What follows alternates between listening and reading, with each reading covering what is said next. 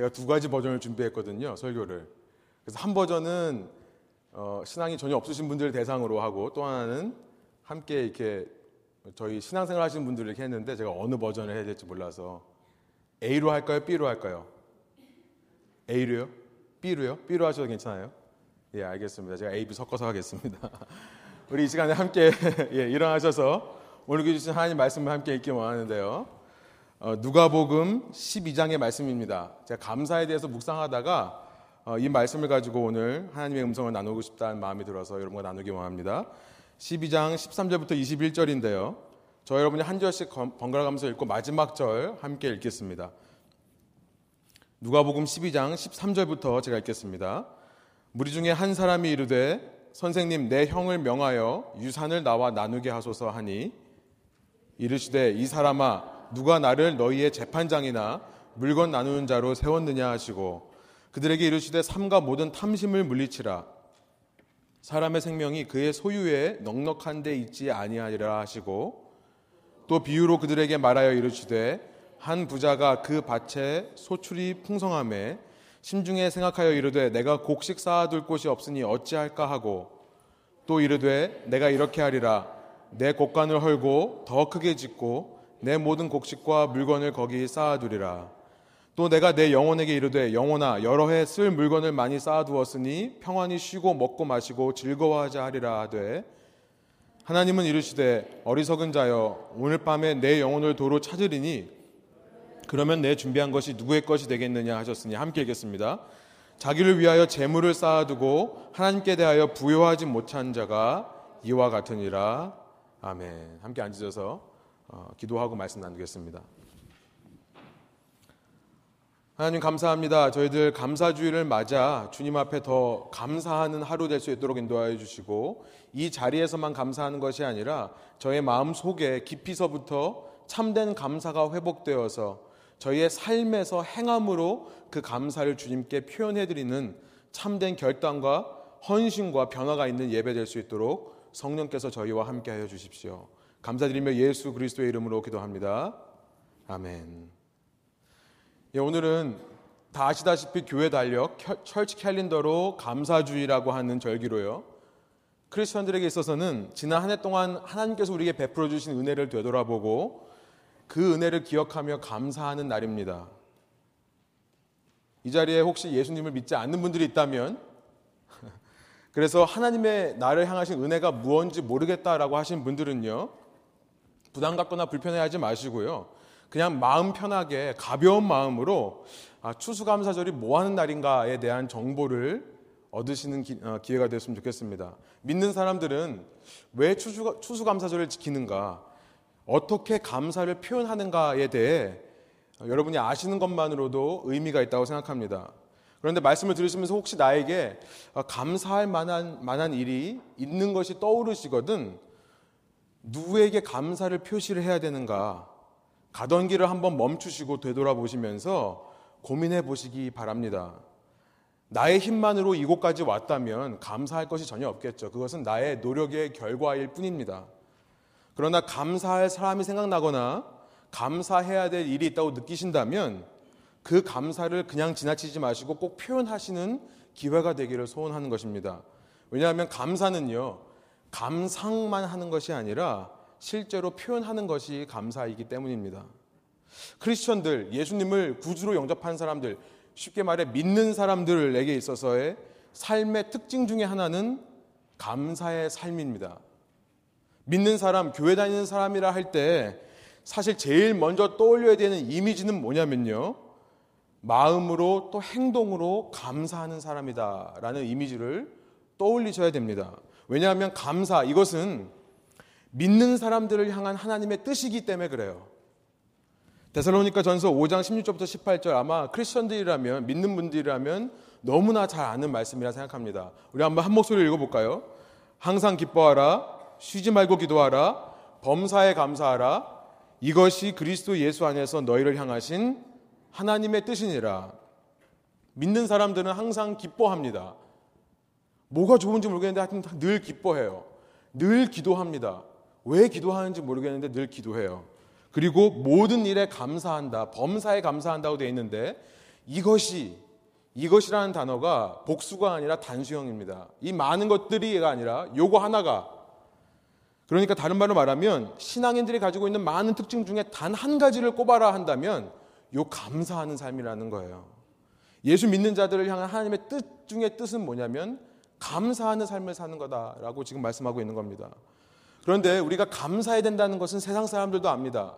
중요한 것은 뭐냐면 감사를 하되 어떤 감사를 하는 것인가, 무엇에 감사하느냐가 중요합니다. 우리는 너무나 쉽게 감사하면요, 세상적인 가치로 감사할 것을 생각합니다. 쉽게 말하면 소유가 늘어날 때, 쉽게 말하면 물질적인 가치가 증가할 때, 그때 느끼는 것이 감사라고 이해하려는 성향이 있다는 것입니다.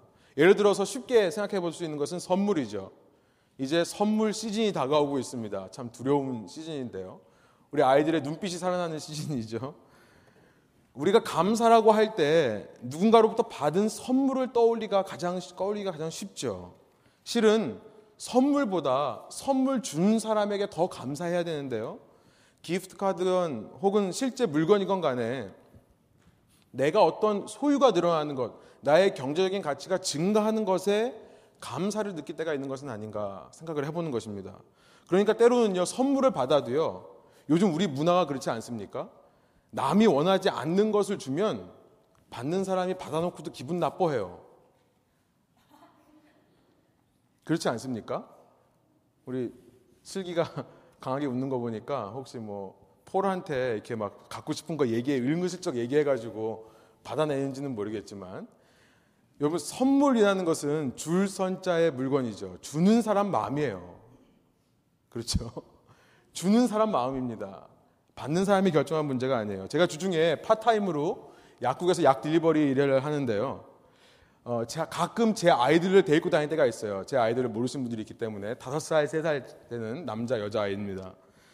어, 참 데리고 가면 힘들지만요. 왜 데리고 가냐면 할머니들이 그렇게 좋아하세요. 혼자 적적하게 계시다가 어린 아이들이 와서 인사하고 약 전해주면요. 그렇게 좋아하십니다. 제가 또 작년에도, 작년부터 시작했는데 연말에 한 번은 날을 잡아서 애들 데리고 초콜릿 나눠드리러 다 돌아다닙니다. 그런데요, 요 아이들이 갈 때마다 몇몇 할머니들이 꼭 빼, 빼먹지 않으시고 과일도 주시고요, 과자도 주시고 때로 용돈도 주실 때가 있어요. 아무리 제가 말리려고 해도 주지 말라고 애들 습관 이상하게 든다고 아무리 말리려고 해도 안 된다고 줘야 된다고 쥐어주십니다. 그래서 어쩔 때는요, 둘이 벌어온 돈을 합쳐보면 제가 버는 돈보다 더 많을 때가 있어요. 그래서 솔직히 어떨 때는 내가 지금 앵벌이 하고 있는 건가? 라는 생각이 들 때도 있습니다. 그런데 한 할머니께서 늘 선물을 주시는 게 아니죠. 말씀드렸듯이 선물은 줄 선자입니다. 주는 사람 마음이에요. 근데 둘째 아이는 아직 어려서 선물에 대한 개념이 없는데요. 첫째 아이는 이제 그 맛을 아는 것 같아요. 주시면 감사하다고 머리 숙여서 인사하는데요. 안 주시면요. 인사도 하능둥 마능둥 해가지고는 바로 할머니 있는데 제 귀에 대고 뭐라고 하냐면 나 뭐 받고 싶어 아빠. 근데 왜 할머니 안 주셔? 그럽니다. 아직 어린아이니까 좀 귀엽게 봐줄 수 있다라고 생각이 들면서도 한 마음 한 구석에 좀 씁쓸한 마음이 드는 것은 뭐냐면 이것이 혹시 나의 감사의 모습은 아니었는가? 이것이 혹시 우리의 감사의 모습은 아닌가? 이것이 이 세상의 감사의 모습은 아닌가라는 생각이 들기 때문에 그렇습니다. 선물을 받고도 내가 그 선물 때문에 감사한 거지 선물 준 사람에게 정말 감사하고 있는가? 라는 생각을 해보는 거예요. 디모데 후서라는 성경 말씀을 보니까요. 이 시대의 특징 중 하나를 가르쳐서 뭐라고 하냐면 감사하지 않는 시대다라고 말씀합니다. 제가, 디, 제가 디모데후서 3장 1절부터 2절을 한번 읽어드릴게요. 너는 이것을 알라 말세에 고통하는 때가 이르러 사람들이 자기를 사랑하며 돈을 사랑하며 자랑하며 교만하며 비방하며 부모를 거역하며 하고 나서 말씀하신 것이 감사하지 아니하며 거룩하지 아니하며 이렇게 말씀하세요. 아니에요. 우리 입으로 수도 없이 thank you라는 말을 많이 합니다. 누가 문만 열어줘도 thank you 해요. 아니 시대가 아무리 지나도 grocery의 card section에 가보면 thank you card만 파는 section이 늘 있습니다. 이제는 전보다 더 새로운 방법으로 감사를 표시할 수 있는 시대가 됐어요. 이제는 이메일 하나만 알면요. 그 사람이 전 세계 어디 가 있던 간에 그 사람에게 스타벅스 상품권을 보낼 수 있고요. 아마존 gift card를 보낼 수 있습니다. 너무나 편리하게 감사할 수 있는 세상이 되었는데 아니 왜 감사하지 않는 게 이 시대의 특징이라고 말씀하시는 겁니까? 이 말씀이 맞는 겁니까? 왜냐하면요. 저는 이 말씀이 맞다고 믿습니다. 왜냐하면 이 시대에 감사는 참 많은데요. 제대로 된 참 감사가 없기 때문에 그렇습니다. 모든 감사가 실은 방금 읽은 디모데후서 3장 2절의 말씀처럼요. 자기를 사랑하고 돈을 사랑하고 자랑하는 것으로부터 출발되는 것이 아닌가. 그렇기 때문에 참된 감사가 없어지는 것은 아닌가 생각이 드는 것입니다. 어린 아이들은 철이 없으니까 그럴 수 있다고 생각하지만요. 우리 역시 우리가 하는 감사 역시 어쩌면 하나님을 믿는다고 하면서도 조금이라도 나에게 불편하고 나의 희생을 요구하면 감사가 사라지는 거예요. 나를 너무 사랑하기 때문에요. 돈, 경제적으로 여유가 있으면 감사합니다. 그러나 그 여유가 사라져 버리면 이내 감사도 함께 사라져 버리죠. 돈. 또 뽐내고 자랑하는 데서 우리의 감사가 시작할 때가 있는 것 같아요. 그래서 때로 좋은 차 사고 좋은 집 사면 최신 전자기기를 사면 잠깐은 감사합니다. 그러나 더 좋은 차, 더 좋은 집, 다음 버전 아이폰이 나오면 이 감사가 사라져 버리는 거죠. 우리가 이렇게 감사하면서 감사하는 삶을 살고 있다고 생각한다면 어린아이와 뭐가 다르겠냐는 거예요. 여러분, 여러분은 한 주간 동안 또 앞으로의 삶 동안 어떤 감사를 해오셨고 어떤 감사를 하기 원하십니까? 예수님은요, 우리의 이런 현실에 대해서, 세상의 이런 현실에 대해서 참 하시고 싶은 말씀이 많으신 것 같아요. 오늘 누가복음 12장에 보니까 여러분 성경의 책이 있으신 분들 한 펴서 보시기 바래요. 오늘 우리가 읽은 말씀 바로 앞에 보면 예수님께서 누가복음 6절 12장 6절부터 7절에 이런 말씀을 하신 적이 있어요. 없는 분들 잘 들어보세요. 싼 값에 팔리는 참새도 하나님은 잊지 않으신다. 그런데 너희들은 머리털까지 하나님께서 세고 계시는데 왜 그 참새보다 더 귀하게 여기시지 않겠느냐? 두려워하지 말라. 라는 말씀을 하세요. 너가 어떤 상황에 있든지 두려워하지 마.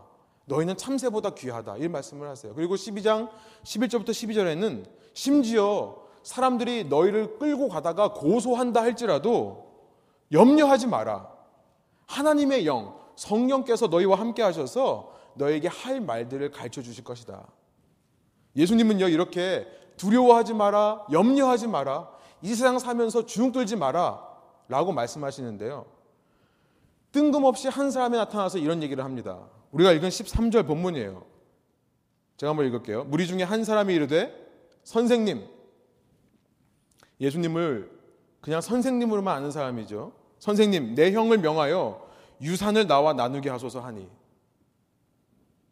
왜이 예, 사람은요 예수님의 그 두려워하지 마라 염려하지 마라는 말씀을 듣다가 갑자기 이런 생뚱맞은 이야기를 하고 있는 걸까요? 하나님을 믿지 못하는 겁니다. 하나님을 믿지 못하는 거예요. 겉으로는 하나님께서 나와 함께 하시고, 아, 그래. 참새보다 나를 더 귀하게 여기신다니까 고마운 마음은 들지만, 실제 삶에서 어려운 상황이 닥쳐오면요. 실제 내 삶의 문제 앞에서는 나와 하나님께서 나와 함께 하신다는 사실을 믿지 못하는 겁니다. 걱정하지 마라, 염려하지 마라라고 하니까 어 걱정하지 마. 어 걱정. 어 내 걱정거리가 뭐였더라? 아 맞다. 우리 형이 우리 아버지의 재산을 유산을 다 가지려고 하지. 이런 사고 방식을 하는 거예요. 그러다 보니까 이런 질문을 하는 것이 아니겠습니까? 여러분 이 사람에게 서 지금 감사의 조건은 뭐겠습니까? 예수님께서 이 사람의 재판관이 되어 주셔서 형에게 찾아가서 야 너 그러면 되겠냐? 우리 유대인들은 아버지의 유산, 형제가 공평하게 나눠 갖는 것이 유대인의 관습이다. 공평하게 나눠줘라. 이걸 바라고 있지 않겠습니까? 당신이 하나님이 보낸 사람이 진정으로 맞다면 요 문제 해결해 달라고 지금 얘기하는 거예요. 요거 해결해 주지 않으면 하나님이 아무리 사랑이라고 얘기해도 하나님이 아무리 나와 함께 하시는 분이라고 얘기를 해도 믿어지지가 않는 겁니다. 그것만으로는 결코 나의 감사의 조건이 될 수 없는 겁니다. 여러분 이 사람의 말 속을 가만 들여다 보니까 온통 관심은 자기밖에 없어요. 그렇죠. Tell my brother to divide the inheritance with me. 나와 나누게 하소서. 나라는 말밖에 없어요. 자기를 사랑하는 거죠. 온통 자기밖에 관심이 없습니다. 그리고 그의 관심은 유산으로 표현된 inheritance라고 표현된 돈에만 있는 겁니다. 돈을 사랑하는 거예요. 자기를 사랑하고 돈을 사랑하는 사람. 그렇기 때문에 아무리 하나님이 너와 함께 하신다고 얘기를 해도 감사할 수 없는 겁니다. 이 사람에게 예수님께서 이렇게 말씀하세요. 14절의 말씀이에요. 우리 한번 한 목소리 한번 읽어 볼까요? 이르시되 이 사람아 누가 나를 너희의 재판장이나 물건 나누는 자로 세웠느냐 하시고 이 사람아라는 말은 예수님께서 좀처럼 하지 않으시는 말씀인데요. 이 사람아라는 말은 부정적인 말입니다. 정신 차려라 이 말이에요. 예수님은 분명히 잘라 말씀하십니다. 나는 이런 일에 재판장 되고 싶지 않다. 쉽게 말하면 나 이런 일에 끼고 싶지 않아. 라고 말씀하시는 거예요. 우리가 예수님께 기도하면서요. 만약에 이런 일을 구한다면 예수님께서 오늘 우리에게 그 말씀을 하신 줄 믿습니다. 나는 그런 일에 끼고 싶지 않다. 예수님은 또 나누는 자가 아니라고 말씀하세요.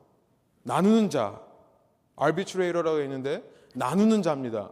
예수님은 재물을 나누는 것에 관심이 없으세요. 아니, 재물 때문에 형제 간의 관계가 나누어지는 것에 예수님은 마음을 아파하시는 분입니다. 그걸 원하시는 분이 아니라는 거예요. 왜 돈보다 형제 애가 더 중요하다는 사실을 모르는 걸까요? 아니, 이제 아버지도 돌아가시고 이 형제들은 서로 의지할 대상이라고는 서로밖에 없는데 왜 형은 동생과 재산을 나누지 않으려고 하고 동생은 어떻게 해서든지 형이 받은 유산을 나누어 가지려고 하는 걸까요? 내 손으로 벌지 않은 돈인데요. 그렇죠. 그냥 없는 셈 치면 안 되는 겁니까? 우리 아버지의 유산 꼭 받아야 되는 거예요? 없는 셈 치고 그냥 형네 식구가 필요하다고 하면 아 그냥 쓰십시오. 아 그래 형네 식구가 받았으니까 나는 대신 감사합니다라고 말할 수 없는 겁니까? 네, 없는 거예요. 이 세상을 사는 우리들은요. 정말 이게 어렵습니다. 그렇지 않습니까? 내 권리를 주장하고 싶어요. 아니, 이 세상이 어떤 세상인데요? 모든 것이 내 사랑 중심으로, 나를 사랑하는 것 중심으로 흘러가고 있고, 돈이 최고의 가치인 세상을 살면서 그렇게 말할 수 없는 거죠. 상식적으로 불가능한 겁니다. 불가능한 거예요. 여러분, 그러나 예수님은 이렇게 우리가 생각하기엔 상식처럼 보이는 일, 당연한 반응인 것처럼 보이는 일에 대해서 뭐라고 말씀하시냐면 그 일들 속에 있는 우리의 탐심을 드러내세요. 탐심을 드러내시는 거예요. 다음 절 15절 상반절이 이렇습니다. 그들에게 이르시되 삶과 모든 탐심을 물리치라. 상식이라는 단어로 포장되어 있는 당연히 나의 권리, 내가 주장해야 될 권리라고 그 말로 포장되어 있는 그 속에 들어 있는 탐심을 끄집어내시는 거죠. 여러분 저는 이 말씀이 감사의 본질에 대해 말씀하시는 거라 믿습니다. 우리가 이 땅을 살면서요, 이 탐심이라는 술에 취해 살아요. 이 탐심이라는 논리의 안개 속에 쌓여 쌓여서 제대로 분간하지 못하고 삽니다. 여러분 이 탐심이라는 술에 취해 있으면 우리는 정신이 깨어서요 제대로 감사를 드리지 못하게 돼요. 그 술에서 깨어나야지만 그 안개가 거쳐야지만 그때야 우리는 작은 것 하나라도 감사할 수 있게 되는 겁니다. 그래서 예수님은 모든 탐심은 어떤 것이라도 물리쳐야 된다 말씀하세요. 여러분 지난주에 강풍이 불어가지고 전기가 끊겼거든요. 그러신 분 있으시죠? 저도 그렇게 약 배달하고 집에 저희 식구가 다 같이 갔어요 그날도요. 다 같이 가고 들어왔는데 전기가 끊겨서 집에 못 들어갔습니다. 예, 그래 보니까 전기가 얼마나 감사한 건지 그때서야 깨달았어요. 지난 한 달 동안 한 번도 저는 전기 들어오면서 불 켜면서 스위치 올리면서 감사한 적이 없었습니다. 끊겨 보고 나서 깨닫는 거예요. 내가 누워서 잘 수 있는 내 방, 내 이불이 있다는 사실이 그렇게 감사한지 몰랐습니다. 여러분, 탐심이라는 것은 부축이면 부축일수록 절대 감사를 얻어낼 수 없습니다. 우리의 기본적인 인간의 모든 욕구들이 다 그래요. 식욕과 성욕. 탐심이라는 것은 먹이를 주면 줄수록 더 커지는 괴물과 같습니다. 먹이를 주는 순간에는 감사하지만 이내 그 감사는 사라져버리고요. 더 달라고 그래요. 더 자극적인 먹이를 달라고 요청합니다. 탐심을 물리쳐야 되는 거예요. 탐심을 끊어내고 잘라내야 그제서야 진정한 감사가 터져 나온 줄 믿습니다. 예수님은 특별히 우리의 물질 소유와 관련해서 이 말씀을 하세요. 그래서 15절 후반절에 이렇게 말씀하십니다. 우리 노란 글씨 한번 한 목소리로 읽어볼까요? 사람의 생명이 그 소유에 넉넉한 데 있지 아니하리라 하시고 우리가 살만한 이유를요. 아, 내 인생 정말 살만하다라는 그 이유를 소유에서 찾는 순간 감사는 사라진다는 거예요. 저는 그렇게 이해합니다. 소유라는 것은 있다가도 없어지는 것이고 밑 빠진 독처럼 아무리 갖다 부어도 만족할 줄을 모르기 때문에 그렇습니다. 여러분 도대체 우리가 신앙생활 하면서 예수님께 무엇을 구하고 있습니까? 우리 한번 돌아봐야 되는 거겠죠. 이 대목에서요. 예수님을 모르시는 분들이 있다면 여러분에게 묻고 싶어요. 여러분은 도대체 인생에 뭘 기대하고 계십니까? 여러분이 알지도 못하는 신이 있다고 한다면 어떤 다른 신을 믿고 계신다고 한다면 그 신이 여러분의 미래에 무엇을 해줄 수 있을 거라 생각을 하십니까? 진정한 감사를 바라고 있습니까? 아니면 소유의 넉넉한 것을 구하고 있습니까? 채워지지 않는 밑빠진 독과 같은 예수를 믿건 안 믿건 간에 이 세상에서 생을 마감하면서요, 야, 돈을 더 가져와라. 라고 말하는 사람 없죠. 그 마지막 순간, 돈 가져와라 말하는 사람 없어요. 새로 산 컴퓨터 가져와라, 아이폰 가져와라 말하는 사람 없어요. 사람은요, 죽음을 눈앞에 두면 그때서야 탐심으로부터 깨어나는 줄 믿습니다. 그때서야 깨어나는 거예요. 죽음 앞에서 취해 있던 삶이 깨어나고요. 그 안개들이 거치고 나면 그제서야 감사의 대상들이 보이는 겁니다. 나의 사랑하는 가족들, 친구들을 데려와라. 이런 말들을 하는 거예요. 특별히 예수님을 믿는 사람이라면요. 우리, 여러분 우리는요 우리의 머리털까지 세신 받으신 하나님 그 하나님과 우리의 관계를 회복하시기 위해 이 땅에 오셔서 나를 대신해 죽으신 예수 그리스도 그 예수 그리스도의 부활과 하늘로 올라가심으로 인해 우리에게 부어진 성령 하나님, 이 삼위일체 하나님이 계시다는 사실만으로도 그 하나님이 나를 기억하시고 나를 존귀하게 생각하신다는 사실만으로도 감사해야 될 줄 믿습니다. 그렇다면요, 내가 지금 처해 있는 상황에서 더 나은 소유의 넉넉한 것을 구할 이유가 없어요. 그 하나님께서 나와 함께 하신다면요, 이 상황조차 그 하나님의 전능하신 계획 아래서 모든 것을 합력해서 선을 이루어 가시는 하나님의 뜻 아래서 허락된 것임을 믿기 때문에 현재에 만족할 줄 아는 마음이 생기는 것입니다. 여러분 저는 이 본문을 통해서 그래서 감사의 첫 번째 의미를 찾, 찾습니다. 내가 더 많은 소유를 구하는 것은 어쩌면 하나님을 모르기 때문에 그래요. 하나님을 안다면 이 모든 상황 가운데 하나님이 나와 함께 하심을 알고 첫 번째가 뭐냐면 참된 감사란 자족하는 것이라는 것이죠. 자족하는 것. 나의 현실에 만족할 줄 아는 것. 더 많은 소유를 구하지 않는 것을 말합니다. 이것이 크리스천들의 감사라는 거예요. 여러분 저는 이 감사절에요. 여러분 삶에 이런 감사가 회복되시기를 간절히 기원합니다. 예수님께서는요 이렇게 형이 받은 아버지의 유산을 찾고자 하는 그 사람 속에 있는 탐심의 문제를 드러내신 후에요.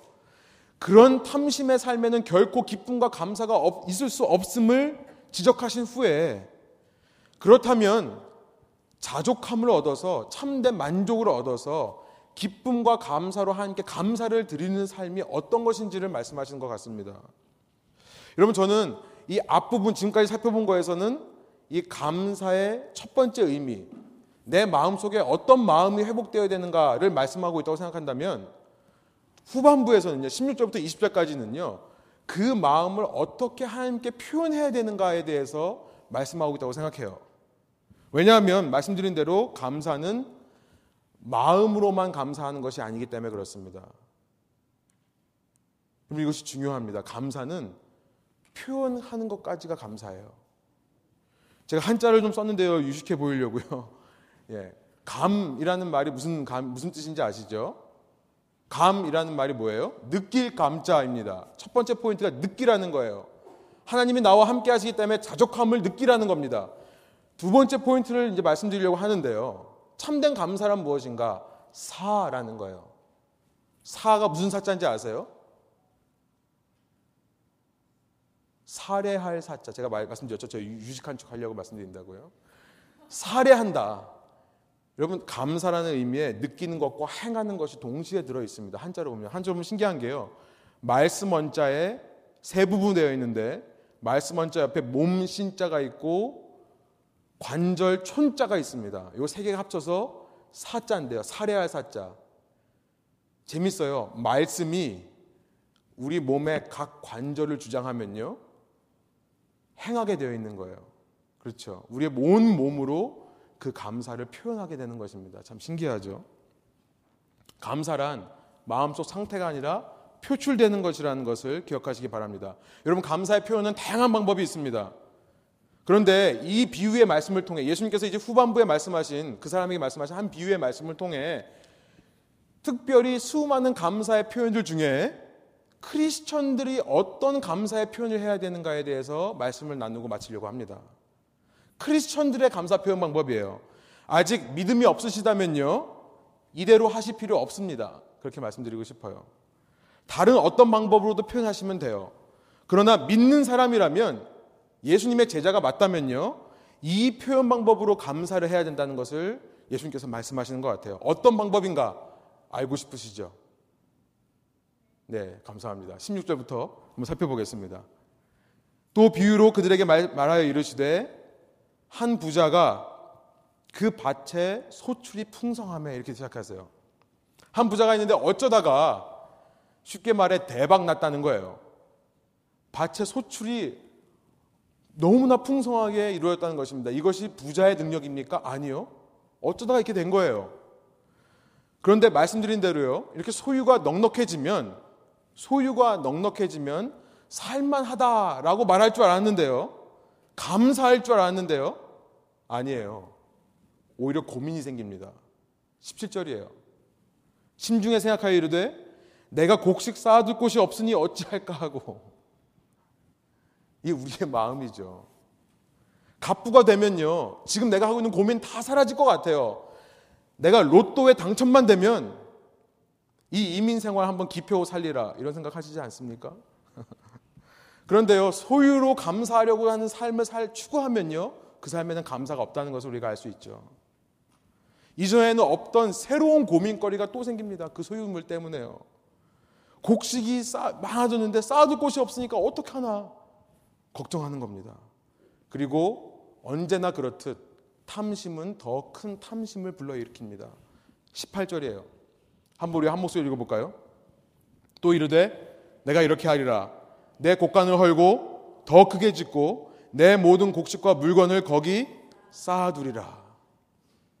멀쩡한 곡간을 무너뜨리고요. 더 크게 짓고 거기다 쌓아두겠다고 하는 거예요. 그러고 나서 더 탐욕적이 됩니다. 19절이에요.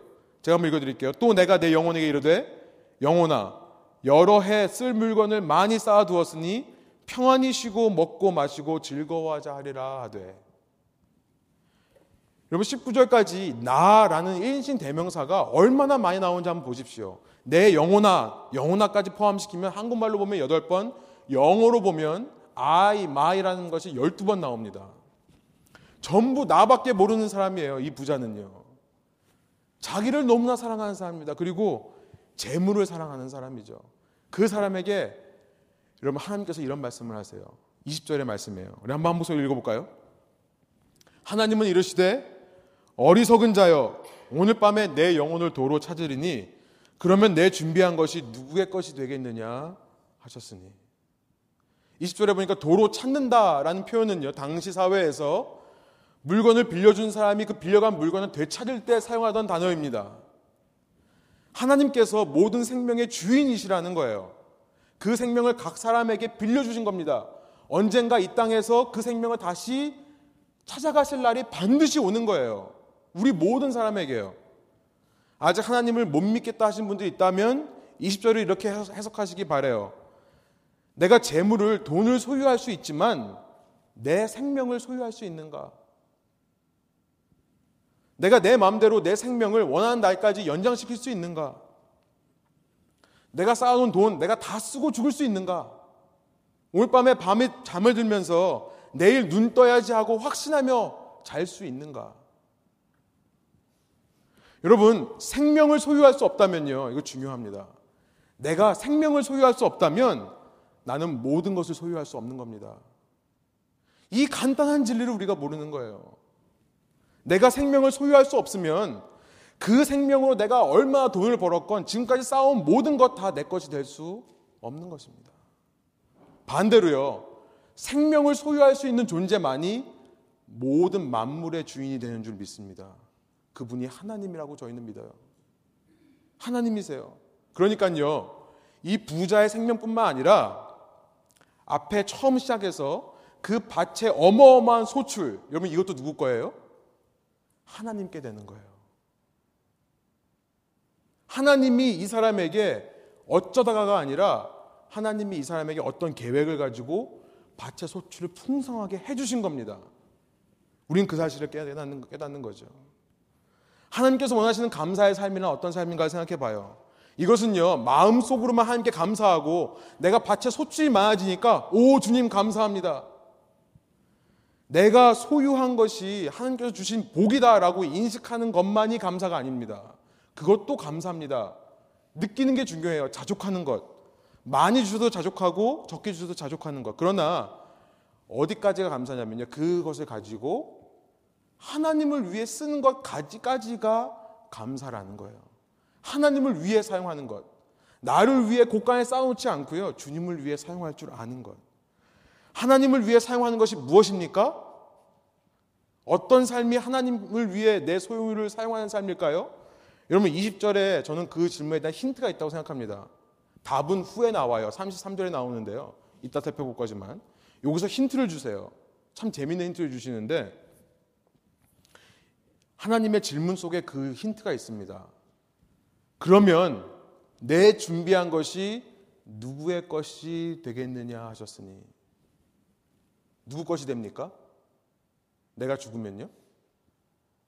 누구 것이 되죠? 여러분 돌아가시면 소천하시면 하나님께로 가시면 누구 거 되죠?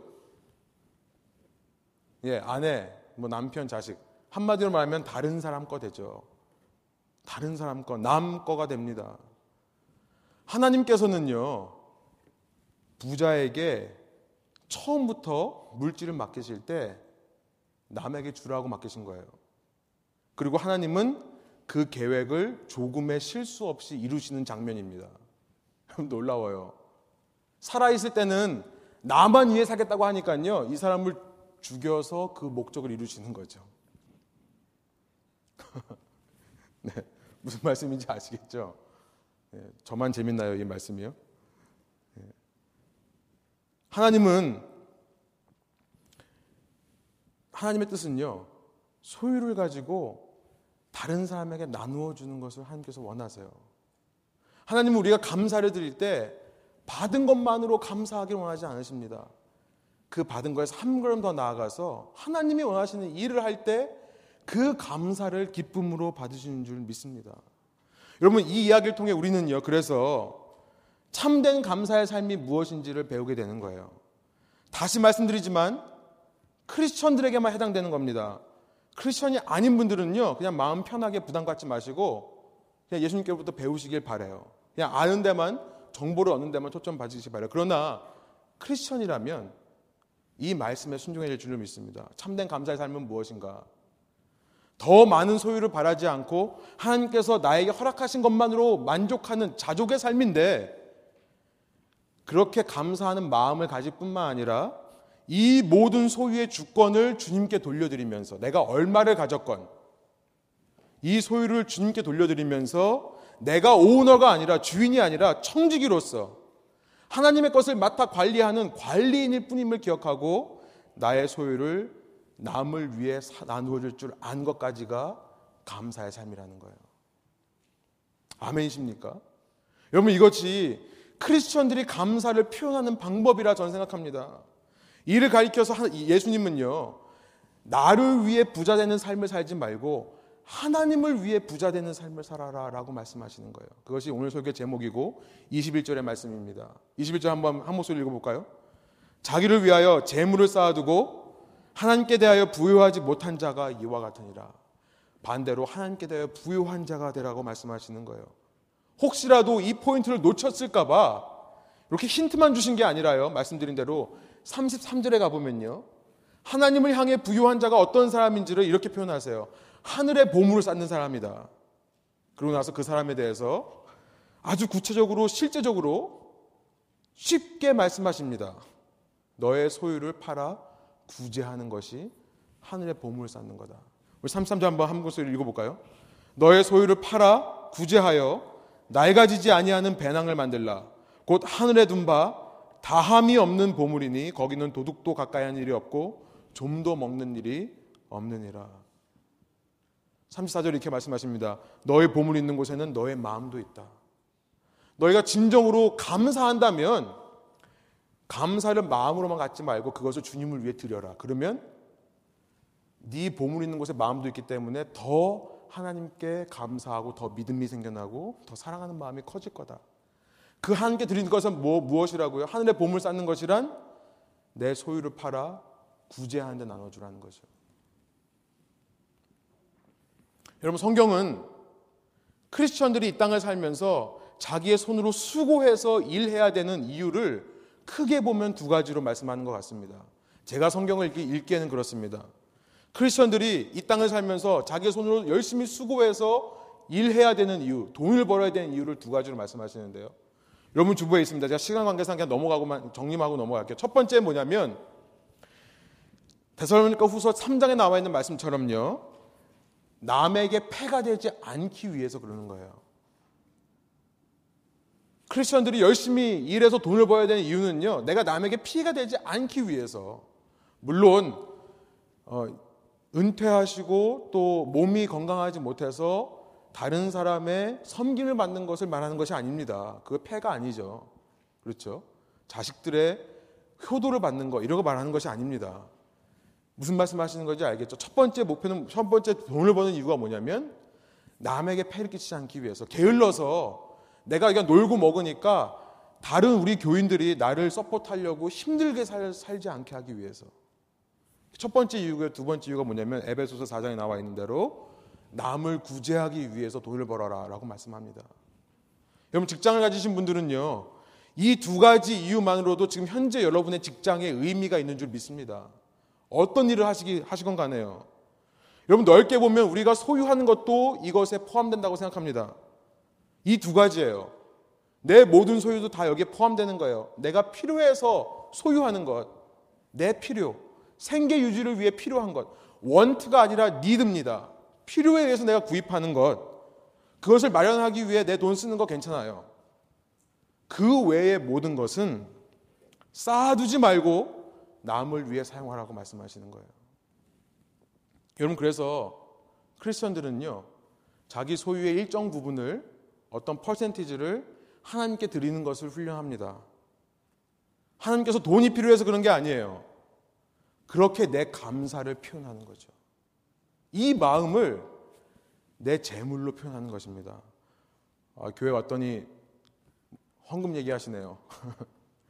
여러분 교회 나오신 분은 알겠지만 제가 1년에 딱 한 번 헌금 얘기할 겁니다. 앞으로도 그 지금까지 그랬고요. 헌금 얘기 안 합니다. 저희 교회는 헌금을 강요하는 교회가 아님을 분명하게 아시기 바랍니다. 여러분 신앙이 없으시다면 헌금하지 마십시오. 신앙 없는 분들에게 헌금을 요구하지 않으십니다. 저희는 헌금할 때요, 무기명으로 하죠. 이름도 쓰지 않는 것을 원칙으로 합니다. 누가 얼마 헌금하는지 서로 알지 못하게 하려고 가진 노력을 합니다.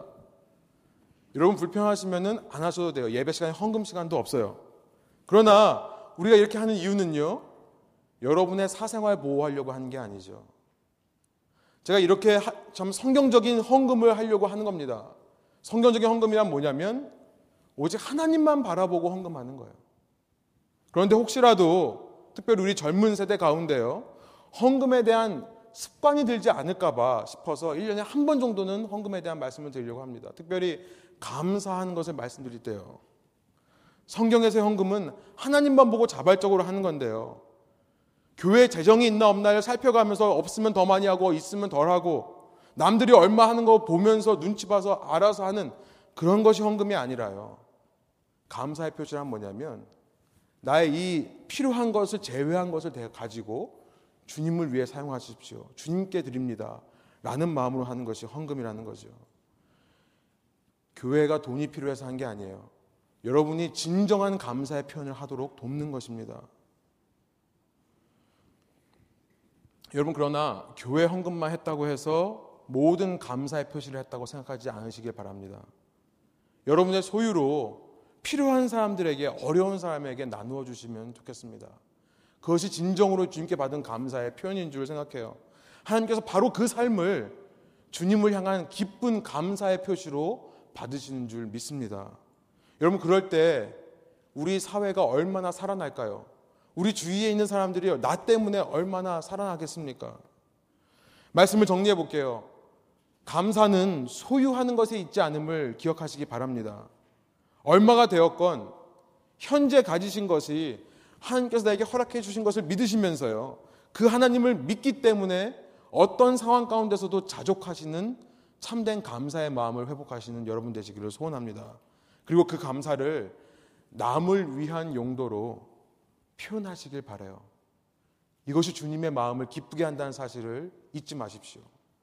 주님께 주신 것 때문에 감사만 하고 정작 남을 위해 쓰지 않으면 그 감사 주님께서 받지 않으신다는 사실을 기억하시기 바랍니다. 그런 우리의 모임을 통해 그런 우리의 이 교회 레분 교회를 통해 이 지역 사회에 주님의 능력과 사랑이 누룩과 같이 레분과 같이 전해질 줄 믿고 말씀을 전합니다. 함께 기도하시겠습니다.